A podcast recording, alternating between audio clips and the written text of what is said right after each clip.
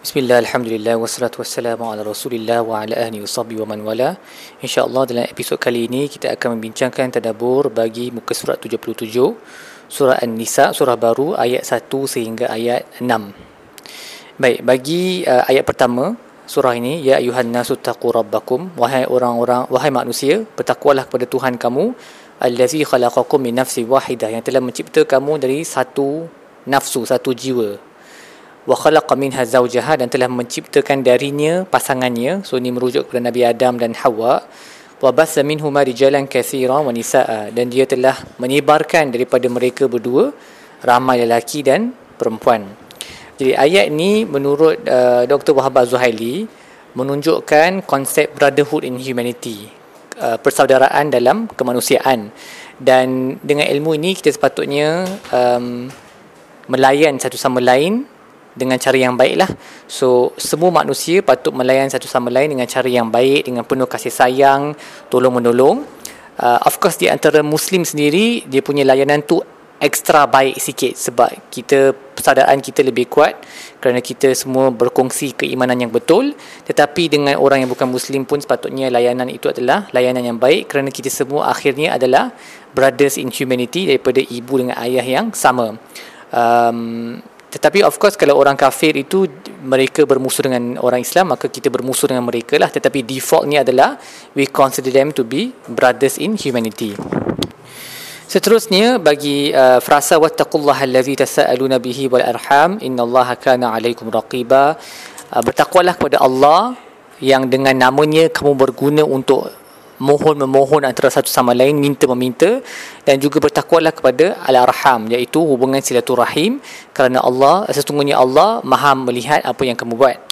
Um, Imam Ibnu Ashur berkata perkataan uh, frasa wattaqullah uh, yang ni diulang sebanyak dua kali. So dalam yang kali kedua ni dia khusus kepada orang Islam lah Uh, kerana yang awal tu ya ayuhan nas kan wahai orang beriman. Yang kedua ni dia khusus kepada orang beriman kerana apabila mereka telah memeluk Islam para sahabat ada sedikit peninggalan kesan uh, jahiliah dalam diri mereka um, yang mereka tak sedar iaitu mereka bermudah-mudahan ataupun uh, mengambil ringan hak-hak yang berkaitan dengan silaturahim dan juga hak anak yatim.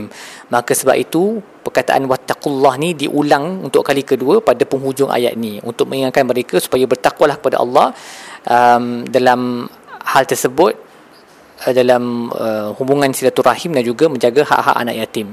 Apa maksudnya uh, dengan frasa bertakwalah kepada Allah yang dengannya kamu mohon-mohon satu sama lain?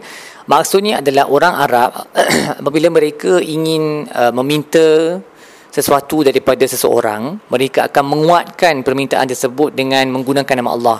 So mereka akan berkata, aku meminta daripadamu dengan nama Allah agar kamu membantu aku ataupun aku memohon daripada kamu dengan menggunakan nama Allah agar kamu kamu bayar balik hutang yang um, kamu telah ambil daripada aku. So menggunakan nama Allah tu untuk menguatkan permohonan. Jadi frasa ni maksudnya adalah seperti mana kamu menggunakan nama Allah dalam permohonan uh, di antara kamu kamu saling minta meminta dengan menggunakan nama Allah untuk menguatkan permohonan tersebut maka agungkanlah nama Allah di dalam hati kamu dengan bertakwa kepadanya. Uh, seterusnya bagi ayat wa atul yatama amwalahum wa la tatabadul khabisa bitayyib maka berilah anak yatim harta mereka dan janganlah kamu gantikan yang buruk dengan yang yang baik. Um, Imam Al-Biqai berkata surah terdahulu iaitu surah Ali Imran banyak bercerita tentang uh, perang Uhud di mana ramai sahabat telah terkandas. Maka pada awal surah Tun-Nisa disebut uh, dibincangkan hak-hak anak yatim kerana apabila ada orang yang meninggal maka dia akan meninggalkan anak-anak yang perlu disara dan dijaga. Maka surah ini menyebutlah hak-hak anak yatim supaya masyarakat mengambil tanggungjawab untuk menjaga menjaga anak-anak para sahabat yang telah gugur di medan peperangan. Seterusnya bagi ayat um, fankihu ma tabalakum minan nisa'i mathna wa thulatha wa ruba' maka berkahwinlah mengikut kesukaan kamu pilihan kamu dari kalangan wanita dua ataupun tiga ataupun empat. Um, Imam Sa'adi berkata uh, ayat ni menyuruh kita memilih para wanita yang ingin kita berkahwin dan yang sebaik-baik um, sifat yang perlu dipilih adalah sifat agama. Seperti mana Nabi SAW berkata berkahwinlah dengan perempuan uh, maaf seorang wanita dikahwini atas empat perkara iaitu uh, hartanya kecantikannya keturunannya dan juga agamanya. Maka kalau kamu memilih agama itu kamu akan hidup kamu akan diberkati. Pilihlah yang agama agar hidup kamu diberkati uh, ayat ini juga memberi indikasi bahawa dibenarkan untuk seorang lelaki melihat wanita uh, muka wanita yang ingin dikahwininya uh, supaya dia boleh tengoklah dia berkenan ataupun tidak. Seterusnya bagi ayat fa in khiftum alla ta'dilu fa wahidatan aw ma malakat aymanukum. Kalau kamu risau yang kamu tidak berlaku, tidak boleh berlaku adil maka kawinlah satu saja ataupun um, ambillah uh, dari kalangan right hand possession uh, para hamba kamu. Ayat ni Imam Sa'adi berkata dia memberi satu pengajaran yang umum iaitu apabila seorang seseorang itu dia mempunyai peluang untuk melakukan sesuatu pekerjaan um, tetapi dia risau yang dia mungkin tidak dapat menegakkan kewajipan-kewajipan yang berkaitan dengan pekerjaan tersebut dan dia takut dia akan berlaku zalim walaupun uh, pekerjaan itu ataupun amalan itu ataupun perkara itu adalah sesuatu yang harus dan mubah dibenarkan dalam syarak maka dia tidak patutlah uh, melibatkan diri dalam urusan tersebut uh, kerana dia tidak mampu mendirikan semua kewajipannya. Seperti mana Allah sebut dalam ayat ni kalau kahwin 2 3 4 tu mubah dibenarkan tetapi kalau kamu rasa kamu tak boleh berlaku adil then don't get involved. Jangan um, melakukan urusan tersebut. Maka begitu jugalah untuk mana-mana urusan keduniaan yang lain. Contohnya kalau kita ada peluang untuk mengambil satu jawatan, kalau kita rasa kita tak mampu untuk membawa jawatan tu dengan baik, memenuhi tanggungjawabnya, maka jangan ambil hanya semata-mata kerana mahukan uh, harta ataupun status di dunia ni. Seterusnya bagi ayat wala tu'tu sufaha amwalakum allati ja'alallahu lakum qiyaman um, janganlah kamu memberi mereka yang tak reti untuk menjaga menjaga harta mereka yang Allah telah uh, jadikan kamu sebagai pemegang amanah. So ayat ini merujuk kepada uh, orang yang menjaga anak yatim, mereka memegang amanah untuk menjaga harta anak anak yatim dan Allah kata jangan bagi ke anak yatim tu sampailah mereka tahu untuk menguruskan harta tu.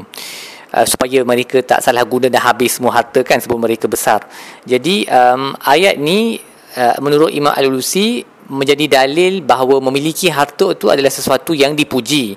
Uh, dan para salaf telah berkata bahawa harta itu adalah senjata orang beriman dan kami kami lebih suka kami mempunyai harta ataupun meninggalkan harta bila kami mati yang dengannya Allah akan menghisap kami daripada kami meminta-minta daripada orang lain dan ada juga di antara mereka yang berkata berbisneslah okey uh, bekerjalah untuk mendapatkan harta kerana kamu hidup di zaman di mana apabila salah seorang daripada kamu uh, menginginkan harta pertama perkara pertama yang akan uh, dikorbankan adalah agama kamu. Seperti mana yang kita lihat kadang-kadang orang yang terlalu um, miskin, mereka tidak mempunyai pekerjaan, mereka bergantung pada orang lain, mereka pergi kepada gereja dan meminta bantuan daripada gereja, akhirnya mereka menerima agama Kristian. Sebenarnya minta uh, bantuan daripada gereja itu tak ada masalah lah asasnya tetapi Uh, sebab kita dah minta kepada mereka kadang-kadang kita rasa terhutang budi dan akidah kita pun tak kuat in the end kita jadi orang Kristian. Jadi inilah bahaya dia maka we have to try to be self sufficient baik apa yang kita boleh belajar daripada muka surat ini? Yang pertama uh, yang sesiapa yang rasa diri dia tak mampu untuk berlaku adil di kalangan para isteri maka kahwinlah satu sahaja. Yang kedua um, berurusanlah bermuamalahlah dengan harta anak yatim seperti mana kamu suka untuk orang lain beramal dengan harta anak yatim jika kamu telah meninggal dunia. So just like how you want people to take care of the wealth of your children if you if you were to die so you should make sure you take care of other people's uh, wealth the, the, their children lah anak yatim mereka. Uh, seterusnya sediakanlah satu jadual ataupun satu um, rancangan untuk menziarahi uh, ahli keluarga um, demi memenuhi perintah Allah dalam ayat ini wattaqu wattaqullaha allazi tasaaluna bihi wal arham. Dan takutlah kepada hubungan silaturahim maksudnya berusahalah untuk menjalinkannya dan jangan putuskannya. Jadi kita um, cubalah untuk menziarahi mereka yang dekat ataupun mereka yang jauh. Dan kalau tak boleh ziarah pun sekurang-kurangnya mungkin uh, message ke sekarang sekarang zaman sekarang banyak cara kan untuk berhubung. Jangan putuskan silaturahim. Dan akhir sekali bantulah uh, anak-anak yatim untuk menjaga harta mereka um, kerana itu adalah sesuatu yang dituntut oleh syarak. Baik setakat itu sahaja episod um, kali ini insyaallah kita akan sambung tadabbur dalam episod-episod yang lain. Ala sayyidina Muhammad wa ala alihi wasahbihi wasallam walhamdulillahirabbil alamin